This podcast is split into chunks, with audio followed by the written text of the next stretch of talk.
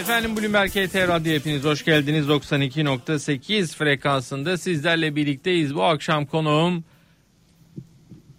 Tuncay Turşucu Eğitim Araştırma. Araştırma ve Danışmanlık AŞ kurucusu Tuncay Turşucu.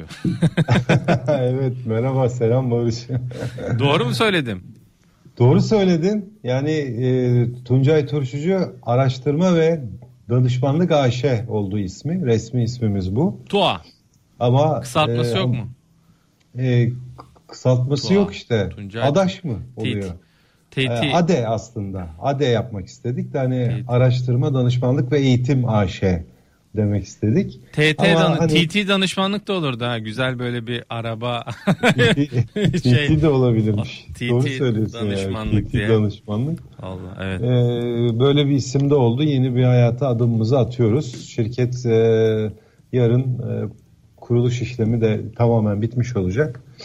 Bundan sonra artık rahat rahat eğitimlerimiz, danışmanlıklarımız falan devam edecek inşallah. Hazır mıyız Tuncay Turşucu? Hazırız. Vay be. Nereden nereye? Bugünler ileride belki anacaksın. Diyeceksin ki ya Barış hatırlıyor musun? Pandemi vardı. Biz şirketimizin şirketinin ilk nüvelerini, ilk tohumlarını o zaman atmıştık. Şimdi yıllar yıllar geçti. Biz yaşlandık böyle bir masada karşılıklı. Senle su içerken bunu belki konuşacağız. Aynen öyle abi. Peki. Anı, anı bunlar işte ya güzel güzel şeyler. Aynen. Hayırlısı. Hayırlısı olsun. Canlı yayınımızın evet. telefon numarası 0212 255 59 20 0212 255 59 20 ee, efendim hatlarımız açık mı? Ee, efendim e, Tuncay Turşucu'ya sorularınızı mesajlarınızı buradan iletebilirsiniz. Bizi yolda dinleyenlere selamlar sevgiler. İstanbul trafiğine şöyle bir bakalım. %60 fena değil. Periskop ve YouTube'dan takip edenlere de selamlar ve sevgiler diyoruz. Şimdi istersen genel bir düşüş, bugünkü düşüşte bir başlayalım. Ee, biz Tabii. yüz yorumuyla. Ne diyorsun bugünkü geri çekilmeye üstad? Ya yani aslında tabii dünden de biraz olumsuz bir havada girdik. Ee, dünyada satışlar vardı. Her ne kadar sonradan o satışlarda bir toparlanma olsa da Bitcoin'de de oldu. Amerika'da S&P önce çok sert aşağı indi ardından bir miktar alıcılar e, gelmiş olsa da biz tabii yine sabah biraz olumsuz bir havayla uyandık. Asya'da da çünkü satışlar vardı. Hem o oldu hem Avrupa Birliği'nden Avrupa Parlamentosu'nun haberleri oldu. İşte Amerika ile aramızdaki e, bu Yahudi üzeri, Yahudi söylemi üzerinden gelen bir tatsızlıklar oldu. Böyle bir havada açıldık aslında e, kurda çok fazla bir etkisini falan bunu yani izlemedik biz. Yani kurda çok önemli bir ters etki yaratmadı. Kur gerçi riskli halen daha. O, o olay ayrı bir şey de hani kurda ekstradan bir yukarı harekete sebep olmadı. Endekste ters bir hareket oldu. Bugün bence Ereğli e, endeks üzerinde çok ciddi bir etki yarattı. E, Çin'de e, emtiaların düşmesi, e, Ereğli için de bir satış sinyaliydi. Ereğli'deki bugün sadece %3'ün üstündeki düşüş bence endeks üzerinde en önemli etkilerden birisiydi. Endeksi aşağı çeken önemli ee, unsurlardan biri diyorsun. Tabii tabii mutlaka. Çünkü bundan önceki bir ay boyunca Ereğli resmen lokomotifti. Yani yukarı doğru çeken en önemli lokomotifti. Ee, maalesef son e, 4-5 seanstır endeksi aşağı itiyor. Bugün daha da fazla bunu hissettik. Biraz da bunun etkisi oldu bankalarda da var ama hani genel e, anlamdaki görünümümüz şu.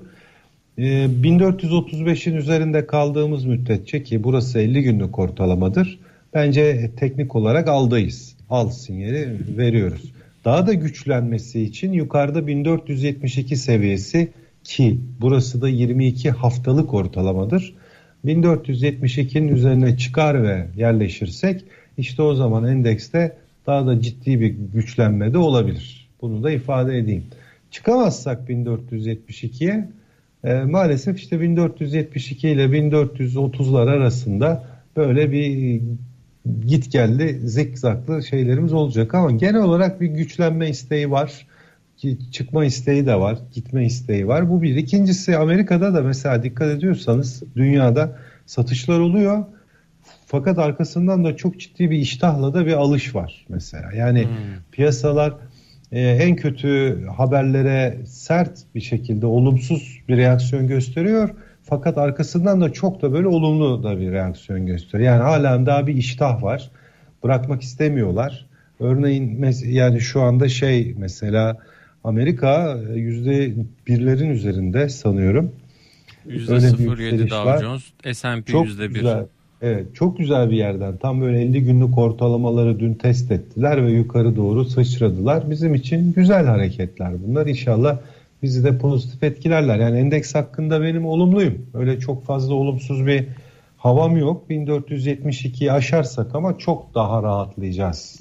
Muhtemelen o zaman daha da yukarı doğru da hareketler sertleşecek. Bakalım inşallah. Peki efendim sohbetimize ve sorularınızla devam ediyoruz. 0212 255 59 20 İlk telefon iyi akşamlar. Hoş geldiniz. İyi, iyi akşamlar. Kimle görüşüyorum? Ee, e, ben Şeref. Şeref Bey nasılsınız? Barış Bey teşekkür ederim. Yollardayız. Sizler nasılsınız? Çok sağ olun. Kolaylıklar dilerim. Buyurun Tuncay Bey konuğumuz. Evet, e, Tuncay Bey'e de yeni işinde şirketinde başarılar dilerim. E, benim iki işçiler hakkında bir soru soracaktım. E, biri Alkim, diğeri de Aselsan. Alkim ve Aselsan. Evet. Peki, teşekkür ederim. Ben teşekkür ediyorum. İyi günler, sağ olun. İyi akşamlar. Buyurun evet, Tuncay Bey. Hemen yardımcı olalım. Yani e, aslında bizim Aselsan'daki bilanço hedefimiz e, 18 19'lar arasında bir yerde. Şu anda ona göre Aselsan ucuz. Yani şey var, iskonto var aslında Aselsan'da. Ee, böyle biz takip ediyoruz. Güzel bir şirket ama bir baskı var. Yani niye olduğunu tam bilmiyoruz. Yani o 18-19'lardayken Aselsan'ın çok ucuz olduğundan bahsetmek çok güçtü. Yani hani bir yatırım yapacaksanız neden ederinde olan bir hisseye yatırım yapasınız? Bu düşüş bence Aselsan'ı daha cazip hale getirdi. O yüzden bana göre uygun. Şimdi e, teknik olarak e, Aselsan'ın yalnız hani ne zaman alınır? Ne zaman almak lazım? Yani daha hareketlenir, e, hareketlenmez almak istiyorsanız 15.50'nin üzerine çıkar ve üzerine atarsa Aselsan o zaman önemli bir alım sinyali, kısa vadeli bir alım sinyali yaratmış olacak, üretmiş olacak. O zaman mesela alınır. Varsa elde Aselsanlar bu saatten sonra zaten bir şey yapılmaz. Yani güzel bir yere düştü. Dip yaptı 14'lerde. Bence buraları dip yapıp orta ve uzun vadede ben Aselsan'ın yeniden 18'lere doğru bir hareket yapabileceğini e, öngörüyorum. Alkim'de güzel bir bilanço aldık. Zaten Alkim'de şirket olarak hiçbir sıkıntı yok. Yani hiçbir sorun yok. Gayet güzel satıyor, üretiyor. Bunlarla ilgili herhangi bir sorun yok. Alkim'de bir ortak satışı var ve de çok da böyle yüklüce var bu, bu satışlar, yüklüce ortak satışları var. Şu son zamanlarda çok fazla olmuyor ama hani MKK'ya bir kere e, yüklü bir şekilde bildirildi. Bu hissede bir baskı yaratıyor. Kısa vadede bunları yaşıyoruz. Uzun vadede de bunu e, yaşayacağız yani sürecek ama ee, benim Alkim'deki uzun vadedeki beklentim şu. Hazirandan sonra bu doğal gübre yatırımı artık üretime başlayacak ve Alkim'de daha farklı bilançolar almaya başlayacağız. Uzun vadede ben Alkim'in yukarı doğru hareketini sürdüreceğine inanıyorum. Ortak satışları yer yerde devam edecek. Devam etmesine rağmen yukarı doğru hareket sürecektir diye düşünüyorum herkese şunu söylemek istiyorum. Yani 12'lerdeyken de mesela 1 milyon not e, sattı. Kora ailesinden e, Arkın galiba. Arkın Kora 1 milyon not sattı. Ama o Alkim'in 12'den 20'lere kadar git gitmesine engel olamadı. 19'lardayken de yeniden 1 milyon not sattı. Uzunca bir süre 19'larda kaldı. Şu son zamanlarda biraz da işte yaş yaşanan yorgunlukla da duruyor ama uzun vadede benim Alkim'deki olumlu şeyim sürüyor aslında. Yani Alkim'de şirket Peki. olarak hiçbir sıkıntım yok. Güçlenmesi için 16.80'lerin üzerine çıkmasında fayda var. Bunun üzerine çıkar ve yerleşirse bence Alkim yeniden 18-19'lara doğru hareketini yapabilir. Bir telefon da alacağım 0212 255 59 20'de. Özgür Bey iyi akşamlar. İyi akşamlar Barış Bey. İyi akşamlar Tuncay Bey. Sağ olun buyurun. Ee, Sağ olun. İki hisse soracağım. Ee, biri Sasa, biri Hektaş. Şimdi Sasa e, çok momentum düştü, hacimler düştü. Evet. 37'yi geçemedi, 32'ye düşemiyor. Böyle bir gidiyor bir geliyor ama çok momentum düştü. Yön ne tarafa olur tahmininiz? Onu soracaktım. Ee, yani şu- bugün 50 günlük ortalamasının altında bir kapanış yapmış. 33.66'nın altında. Ee, yani yarın falan da yine bu seviyelerin altında kalmaya devam ederse Sasa'da bir 30'lara doğru, 31'lere doğru bir e, geri çekilme falan olabilir açıkçası. Sasa son 2 yılda hatta son 1 yıl bile diyebiliriz. Hani %700 gibi bir yükseliş yaptı. Bu %700 yükselişin ardından Sasa'da bir süre böyle bir durgunluk süreci olabilir. Şu anda Sasa normal şartlarda biz zaten 30 TL gibi rakamlarımız var biçtiğimiz fiyatlar. Gerçek şu anki bilançosu yani şu anki bilançosu bize bunları veriyor. O yüzden hani e, değerinde gibi duruyor şimdilik. Hani biraz dinlenebilir ama kısa vadeyi soruyorsanız eğer bu 33.66'nın üzerine yeniden yükselemezse e, kısa vadede bir 31'lere doğru bir düşüş olabilir. Oralara doğru düşüşlerde de büyük ihtimalle alıcılar gelir diye düşünüyorum. Çünkü daha da uzun vadede Sasa'daki beklentiler bitmedi.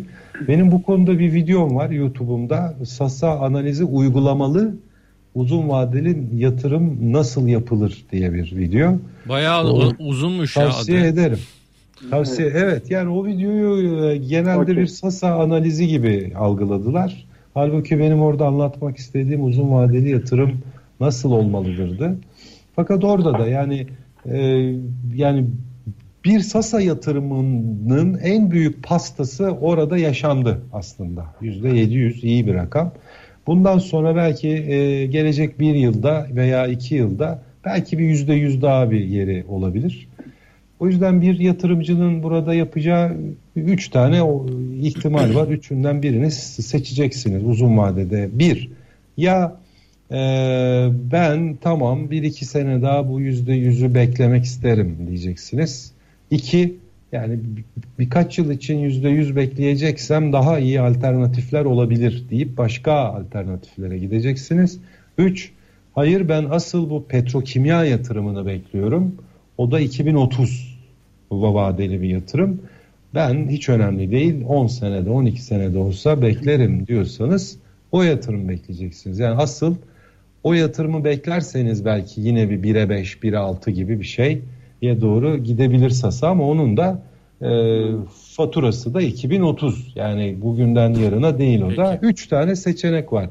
Hektaş'ta e, o, Evet. o da aynı Sasa gibi yerinde sayıyor. O da iyi bir hareket yaptı. E, o da biraz şu anda dinleniyor. Ama Hektaş'ta da şu tohum işleriyle ilgili somut bazı adımlar e, atılırsa uzun vadede ben de onların güzel olacağını düşünüyorum. Peki. Kısa vadede e, 10 seviyesinin üzerine yükselemezse 9'lara doğru bir düşme riski olabilir. 9 seviyelere de alım için güzel yerler olabilir Hektaş'ta. Peki bir telefon da alacağım 0212 255 59 20. Ferhat Bey iyi akşamlar. Ee, İyi akşamlar Barış Bey, iyi akşamlar Tuncay Bey. Nihayet katılabildim. Haftalardır size ulaşmaya çalışıyordum. Ne Çok güzel. Hoş geldiniz buyurun. Hoş bulduk, merhabalar. Ee, Tuncay Bey, iş bir holding. Bu PIOP'da. Onunla ilgili var mı bir bilginiz acaba? Ee, benim çok ilgilendiğim bir şirket değil. Ee, Ferhat Bey hani çok da bakmadım etmedim. Ee, o yüzden yanlış bir yorum yapmak istemem. Yani grafiği önümde şu anda biraz son iki gündür de çok sert hareket yapıyor yukarı doğru. Hı hı. Ama Yüzde neden beş bin yapıyor? bir bedelsiz, evet. Yüzde beş Evet. bin bedelsiz e, açıklandı da. %5000 bedelsiz açıklandı diyor. Evet, evet. Aha. Ee, yani onun hareketi olabilir ama hani benim çok incelemediğim bir firma o yüzden yani hiçbir e, bilgim yok. Kusura bakmayın. Rica ederim. Diğeri hangi? İki, bir hisse daha mı vardı? J- Bir de jantsa. Jantsa. Bugün Jantsa %10 yukarıda yine bu arada. Teşekkürler sorunuz için. İyi akşamlar dilerim. İyi akşamlar. Teşekkür ederim. Jantsa'ya hocam e, yani efsane Evet Jansa performanslar e, çok, göstermişti e, geçmişte. Güzel bir firma. Gayet güzel ama hani değerinin e, biraz üzerine artık çıktı. Çok böyle ucuz değil aslında Jansa. Fakat çok sevilen bir hisse. Çok yakın bir zamanda Jansa hem temettü verdi ve bunu da e, %695 bedelsiz olarak verdi, ödedi. Bunun hareketiyle beraber hızlı bir hareket yaptı. E, hani bir toparlanma yapıyor 64'lerden doğru yukarı doğru. E, 100 lira 99 liralar dirençler. Hani oralara geldiğinde biraz daha dikkatli olmakta da fayda olabilir.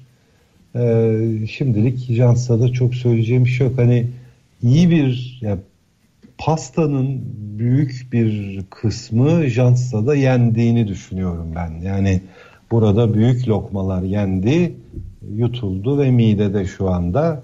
Bundan sonra hani taşın suyunu sıkmak gibi bir şey olabilir belki. Peki bir, bir telefon daha alalım. Süleyman Bey iyi akşamlar. İyi akşamlar Barış Bey nasılsınız? İyisiniz Sağ abi. olun. Efendim siz nasılsınız? Sağ olun teşekkür ediyorum. Tuncay Bey'e de hayırlı akşamlar diliyorum. Onlar da iyilerdir inşallah. İyi akşamlar. Sağ olun. Size Nasılsınız hocam? İyisiniz. Takip ediyorum. Barış Bey'in programı çok güzel gerçekten. Siz olmasanız bu hayat çekilmez diyeceğim.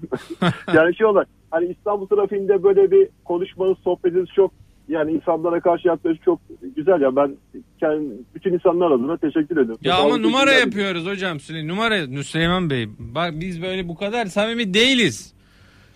Abi ben, ben öyle gördüm yani. Çünkü niye? Ee, Yok, yok, şaka. ne- Ya kimseye karşı hani tabii siz bunu söylüyorsunuz. Herkese karşı bir yorum yapıyorsunuz ama siz kendi bilginizi paylaşıyorsunuz. Diğer yatırımcı arkadaşlar kendi herkes kendi kararını veriyor. Siz iyi olur diyorsunuz bazen farklı bir şey oluyor. Borsa çöküyor, yukarı çıkıyor. Yani sadece kendi bilginizi paylaşıyorsunuz. Genel Aynen. söyledikleriniz hep doğru çıkıyor. Yani genel orta bak baktığında hep doğru yani. Yalan bir şey ben hiç duymadım bugüne kadar. Sağ olun. Teşekkürler. Ben- Şaka yapıyorum. Buyurun. Sa- a- abicim ben şeyi soracağım. Bu ben aşağı yukarı şöyle söyleyeyim. Ben e, birinci aydan beri bekliyorum. Beklemeye devam edeceğim. Bu emlak konut var hocam. E, bununla ilgili sormak istiyorum. Bu emlak konutu ben şeyini yani maliyetim bayağı benim yüksek. Bayağı elinde bir lot da var ama ben bunu bekliyorum. Tabii faizler falan yüksek düşmesi gerekiyor gibi falan e, şeyler var ama benim şunu öğrenmek istiyorum. Bu hisse yukarıya doğru yönlü bu hafta biraz yukarı yönlü doğru gidiyor. Bir de Kanal İstanbul'la ilgili bu e, hissenin bir gidişatı etkilenir mi? Yani Kanal İstanbul yapılırsa ve yapılma aşamasına geldiği zaman ve o projenin tam faaliyeti geçtiğinde bunun bir etkisi var mıdır? Yok mudur? Onu öğrenmek istiyorum. Bir de arkadaşım sordu bana bağlanırsa Avot'la ilgili e, bir şey öğrenmek istiyormuş. Avot. E, şey Avot şey gıda Tamam, sektörü evet, Avot. evet. Tamam. Onu öğrenmek istiyoruz efendim. Ee, Aldı o da Evet hocam. peki Avot ve e, emlak, Emlak- konut. Evet hocam. Teşekkürler. İyi Yani akşamlar. şimdi şöyle söyleyeyim. Emlak e, yani EKGO'da e, tarihsel piyasa çarpanlarına göre baktığınız zaman kağıt aslında baya e, ideal bir yerlerde. Yani ucuz bir şirket, ucuz bir hisse senedi. Şimdi ucuz olması yetiyor mu? Tabii ki bize yetmiyor. Yani bu ucuzluğun daha da yukarıya doğru hareket etmesini sağlayacak bir katalizör gerekiyor. Bir, bir, bir tane hikaye lazım.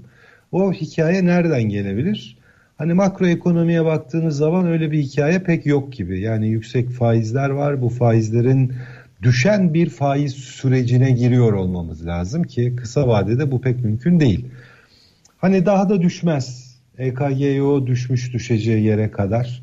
Buradan sonra artık bir risk yok. Onu söylemek mümkün.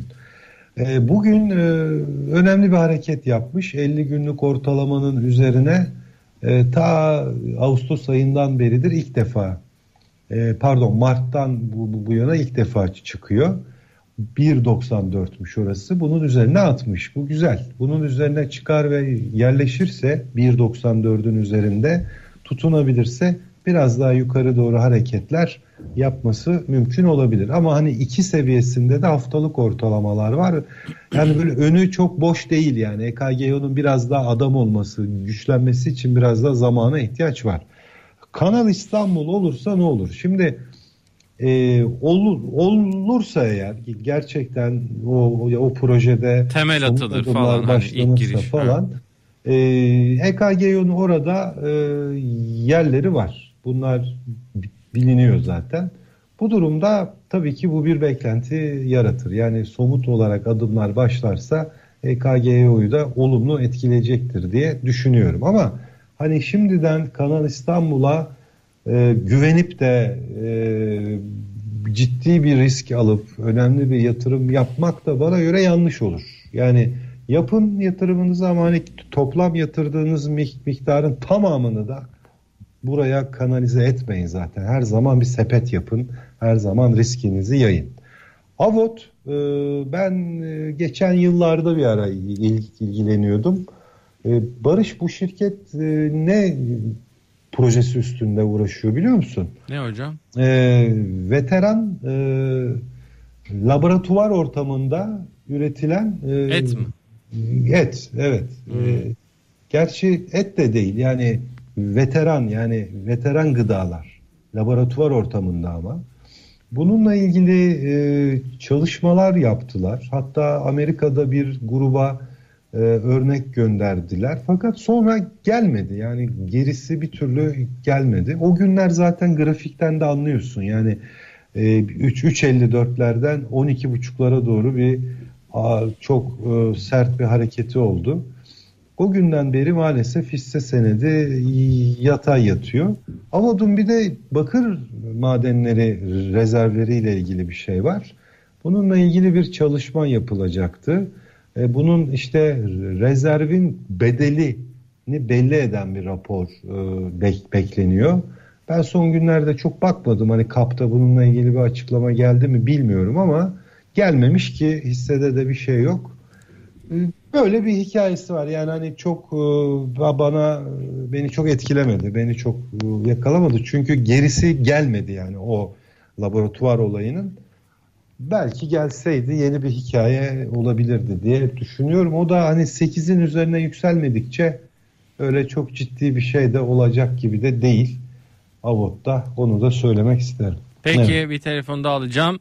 0 0212 255 59 20 0212 255 59 20'de Tuncay Turşucu konuğumuz her perşembe olduğu gibi radyoda. Duran Bey. Ee, iyi akşamlar. İyi akşamlar. Nereden arıyorsunuz? Ee, büyük çekmece. Büyük çekmeceye selam olsun. Buyurun. Teşekkürler. İyi akşamlar. Buyurun efendim. Sorunuzu alalım. İyi akşamlar. Ee, Tuncay Türkçü'ye acaba Duran Angı'nın burada soyadımı da ifade edeyim. Neden yasak acaba sosyal medyada bu engelliyim ben acaba? Onu sormak isterim. İkinci Twitter'da mı yasaklamışım? Onu mu diyor? Ya Duran Angın. Duran Algın Bey. Angın. Bey, beyi bırak boşu. Ben bey falan değilim. Ben bir insanım. Tamam. Peki. Ee, baksın Tuncay. E, aynısı geçen e, ifade ettiğiniz e, emlak konutla ilgili bir soru sormuştum. Em Adını da şimdi hatırlamıyorum. Neyse teşekkür ederim. Peki. Bunu ifade etmesini beklerim Tuncay Çocuğu'nun. Teşekkür ederim. Yani İyi akşamlar. E, iki tür e, engellemişsem bir sebebi vardır. E, o anda bir şey ya benimle ilgili yani çok olumsuz bir tamamen benimle ilgili olmayan gerçek dışı bir şey yazmıştır. Ya da bunu yazan insanları o da like etmiştir mesela. O da olmuştur. Bazen de hani arada da hani yaş ne derdik kurunun, kurunun yanında yaş dayanan mesali bazen öyle de olabiliyor. Eğer öyle bir şeyse de e, Duran Angın e, bana DM'den kendi Twitter'ını yazsın e, kaldırayım yani. Ama yani niye yaptığımı da ben bilmiyorum. Yani ben de ben de çok engelliyorum. Yani olabiliyor. Evet. çünkü bazen hakikaten haksız e, şeylerle karşılaşıyoruz. Bizler de sonuçta ben evet. hepimiz insanız biz de ee, biz de üzülüyoruz yani. Bir daha üzülmemek. Yani tanımadığım bir kişi beni niye üzsün? haksız yere niye beni e, moralimi bozsun? Ben de engelliyorum yani arada. Tabii Ee, tabii. ol- ya, olabiliyor ağır- yani. Ağır ithamlarda bulunanlar var. Yani ya ben de şimdi mesela tamamen- benim Twitter'da 780 bin kişi görünüyor. Şimdi bu yani 780 binin 780 bini de beni sevmiyor, sevmiyor yani. E sadece bana saldırmak için, beni eleştirmek yani çok kötü iyi eleştirilere tabii ki sonuna kadar açığız.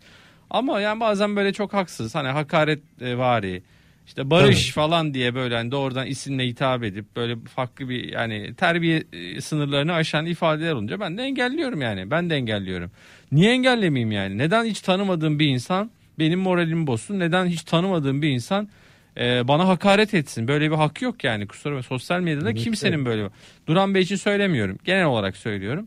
E, Zaten şey sen de takip etme zaten. Yani takipten tabii. çık arkadaş. Yok ama amaç basit. başka türlü olabiliyor. Neyse biz devam edelim.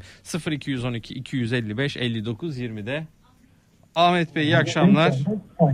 İyi akşamlar Barış Bey, iyi akşamlar Tuncay Bey. Hoş geldiniz. Buyurun. Ee, Ben bir iki hisse sormak istiyorum. Tabii. Tüpraş, Pegasus, Vestel beyaz eşya. Tüpraş, Pegasus, Vestel, beyaz eşya. Teşekkürler yanıtlayalım efendim. Çok teşekkür ederim, çok sağ olun. Şimdi Vestel Beyaz Eşya benim e, çok be- beğendiğim bir firma. Çok sevdiğim bir firma ve gerçekten de e, yani uzun vadeli yatırım için çok böyle ideal bir firma. İki tane sebebi var. Bunlardan birinci sebebi her sene düzenli e, büyüyen bir ciro ve karlılığı var her yıl. He- Üst, üstelik de dolar bazında bu büyüme var. İkincisi de West, Vestel Beyaz tam anlamıyla bir temettü firması. Yani gerçekten ben büyüyen ve temettü şirketi ne olsun diye sorduğumda Vespe mesela bunlardan birisi. Buna gerçekten böyle bir yatırım yapılabilir. Bence ucuz da. Ee, düştüğü yer itibariyle de şu anki yeri de e, çok uygun haftalıklarda gayet güzel bir yerden dönüş e, çabası yapıyor. O yüzden hani benim Vespem olsa buralarda artık sa- satmam satmazdım. Yoksa da e, alış yapmak için de iyi yerlerde olduğunu düşünüyorum. Tüpraş'ta e, Yüzler Artık- civarında Tüpraş değil mi? stok e, zararları e, yavaşladı ve artık kâra geçmeye başladı.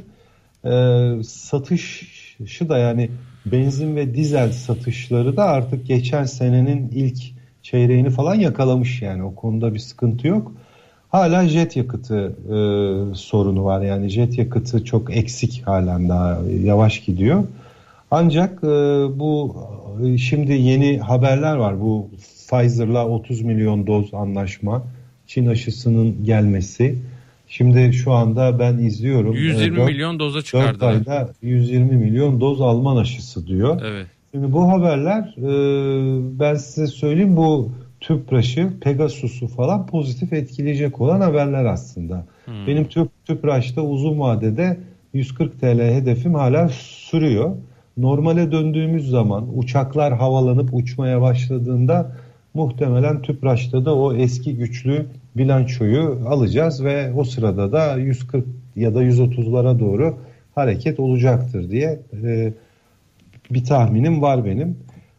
Pegasus e, biraz daha e, farklı. Hani bu e, virüs olayları ilk çıkmadan önce e, Pegasus 83 liralardaydı zaten. Hı hı. E, şu anda da 81'lerde falan.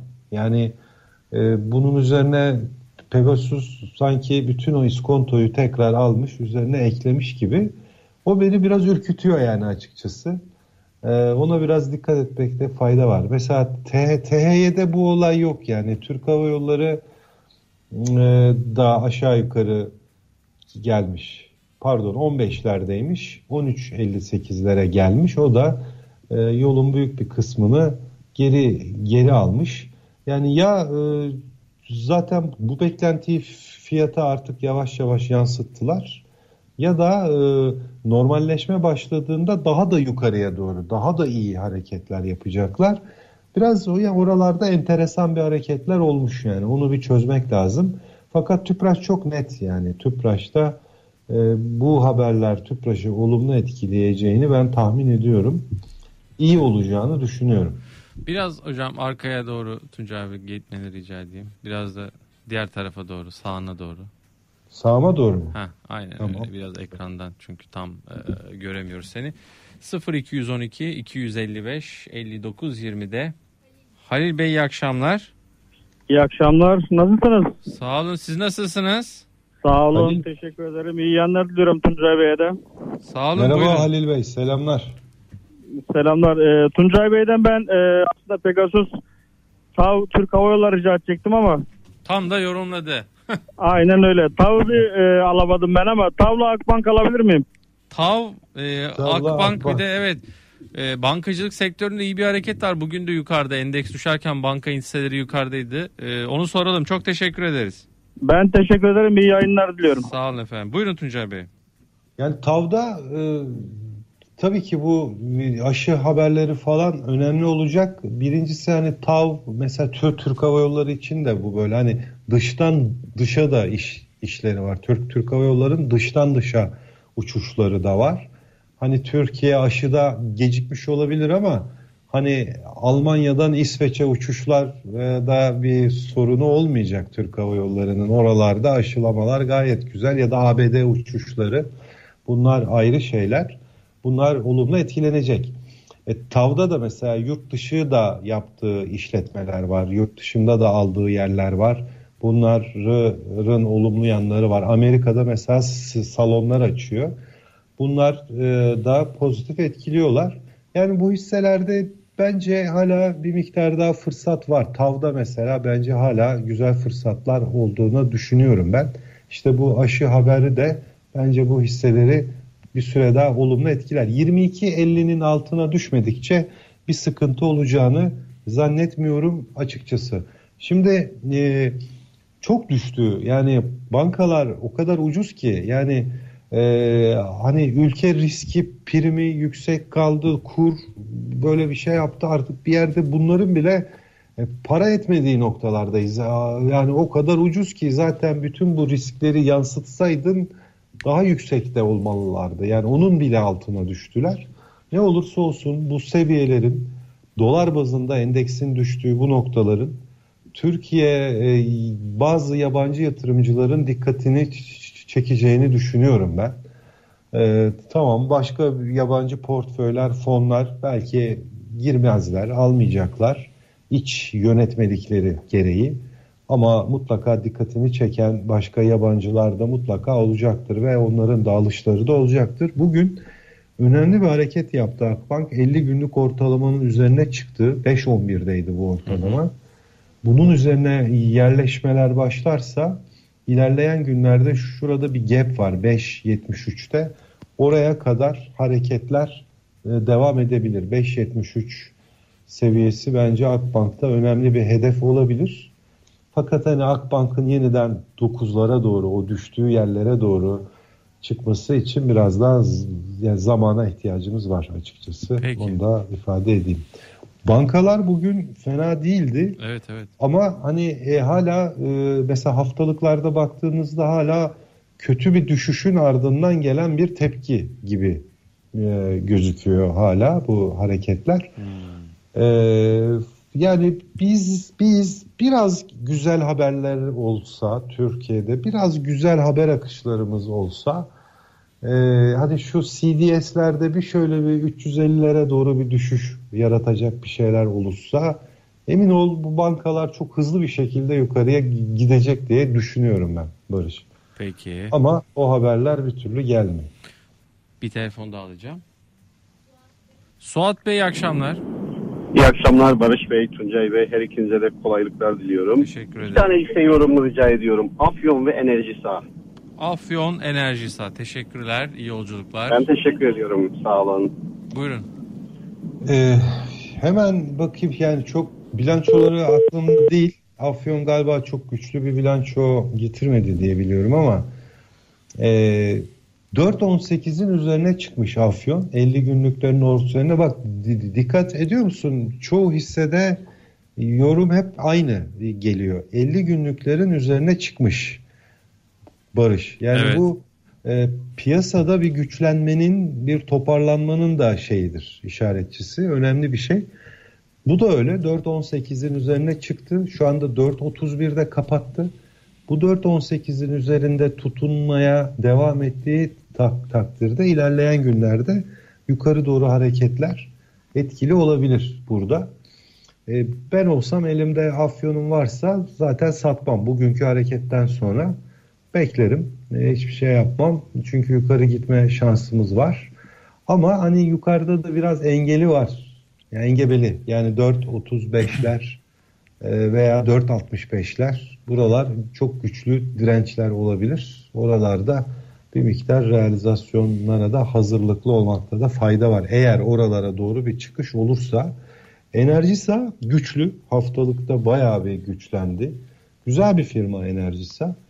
E, temettü şirketi bir kere onu söyleyeyim. E, büyüyen de bir firma. Sektör olarak biraz fazla regülasyonları olan bir sektör. Ne olacağı çok belli olmuyor ama onun haricinde Enerjisa güzel yönetilen, risk riskini de iyi yöneten bir firma. 11 10 93'te 50 haftalık ortalamanın üzerine çıkmış. Bu güzel bir hareket, iddialı bir hareket yapıyor. Enerjisa yani ben olsam elimde varsa zaten şu şu hareketlerden sonra tutmaya devam ederim. E, yoksa da biraz hani bir realizasyon gelmesini bekleyip hani 10.80'den alabilir miyim acaba'nın e, hesabını yaparım. 11.43, 11.50'ler de sanki oraları bir zorlayacak hatta geçecek gibi de bir havası da Peki. yok değil açıkçası. Evet. Telefon alalım mı? Ercan Bey iyi akşamlar. İyi akşamlar Barış Bey. İyi yayınlar diliyorum. Yayınlar. selamlar. Bu akşam herkes yolda galiba. Evet maalesef İstanbul trafiğindeyiz. Vay vay. Ee, otokarı, otokarı soruyorum Tuncay Bey'e çip meselesi midir? Nedir bu kağıdın hikayesi? Otokar bir de yanına Tofaş'ı eklerseniz çok gelmiş. Çipten etkilenir mi çip krizinden diye. Onları yanıtlayalım. Teşekkürler. Kolay gelsin iyi yayınlar. Buyurun Tuncay Bey.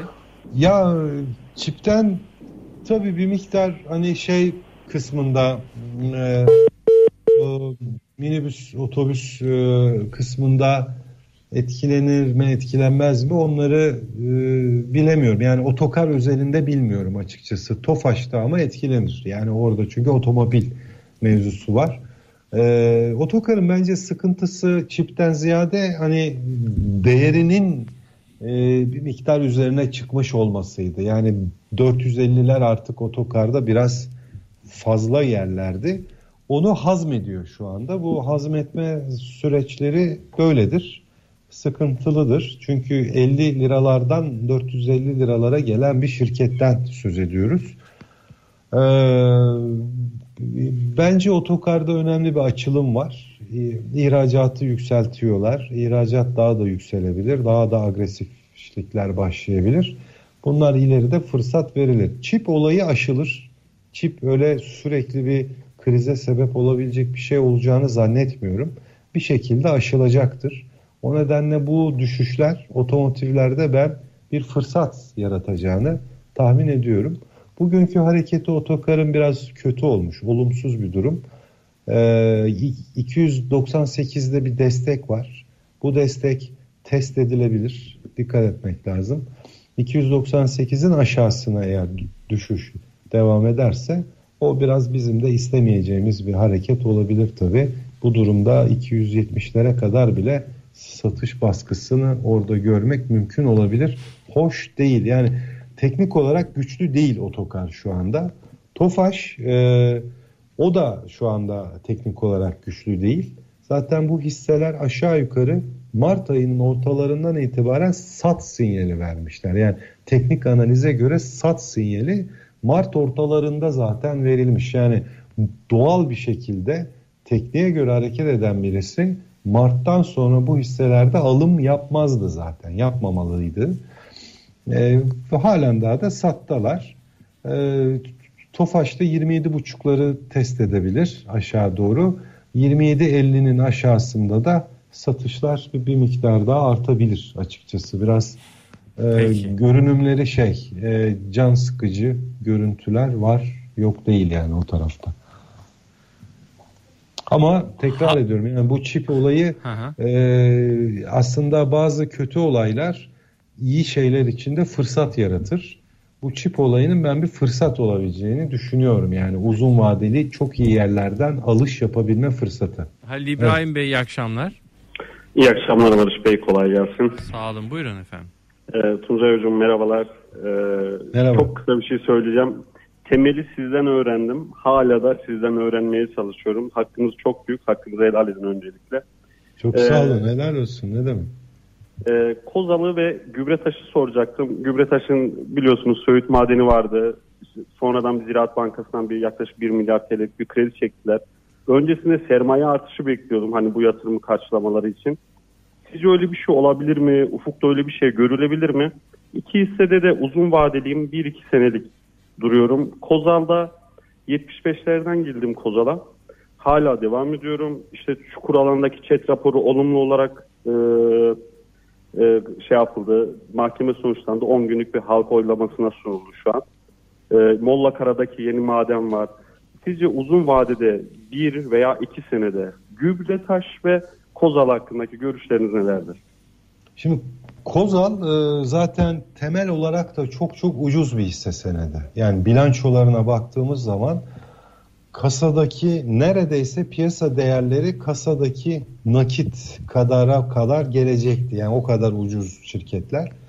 Çok da yukarıya doğru da e, potansiyeli de olan firmalar. Bu firma yıllarca işte bu sahiplik sorunu, evet. e, maden sorunu ve bu mahkeme sorunuyla uğraşıyor. Bu hala devam ediyor yalnız. Bakın yani maden olayı ayrı bir şey, bir de mahkeme olayı var. O da ayrı bir şey. E, bu sürüyor. Bun, bunları bir atlatabilse, netleşse, ortaklık sorunu da bir netleşse, işte o zaman çok büyük ihtimalle bu grupta yukarı doğru hareketler olacak.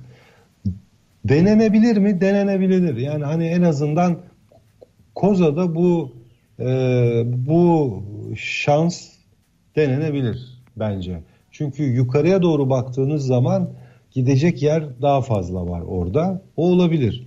Gübre fabrikalarını hani bilemiyorum çok aşırı bir fiyatlama oldu. Ee, biz bu kadar aşırı fiyatlamayı beklemiyorduk. Yani sanki o altın madenine girdi, kazdı, çıkardı ve sattı gibi bir fiyatlama oldu. Önden yüklemeli bir fiyatlama. O nedenle hani e, ben mesela daha fazla ağırlığımı Kozal'dan yana verirdim açıkçası bu sebeplerden ötürü. Yani yine e, gübrede de tabii önemli bir maden, önemli bir şey ama ne kadarlık bir zamanda bunlar çıkarılacak, nasıl bir nakit akışı olacak, bir de alınan kredi az buz değil, onun getireceği bir kur farkı olabilir, faiz giderleri olabilir. Yani çetrefilli işler bunlar aslında. Peki. Ee, biraz daha sabırlı olmak lazım. Hani Kozal'a daha fazla ağırlık vermek bana daha mantıklı geliyor.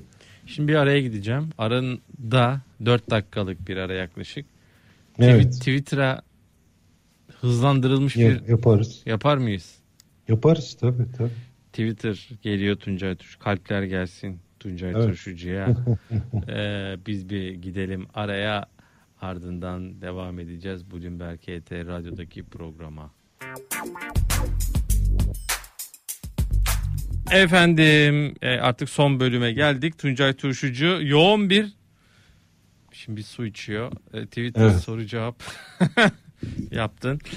Ee, çok... Abi bir, yani bir 15 tane şirket falan yapmışızdır 3 dakikada 4 dakikada söyleyeyim. evet evet. Teşekkür ederiz ee, Tuncay Bey. Ağzınıza sağlık. Efendim anlattıklarınız için, aktardıklarınız için. Ee, haftaya inşallah yine beraberiz. Akşam 9'da ekonomik görünüm var. Ee, canlı yayında. Yine birlikte olacağız. Profesör Doktor Aslan Savaş Akat ve Ege Cansen saat 22'de de Gizem Öztürk Altın Saç ve Erdal Gerçek bizler olacak. İyi akşamlar hocam. İyi akşamlar. Hadi arasma aradık. Buluşmak üzere. Sağ olasın. Hoşça kal. Güle güle.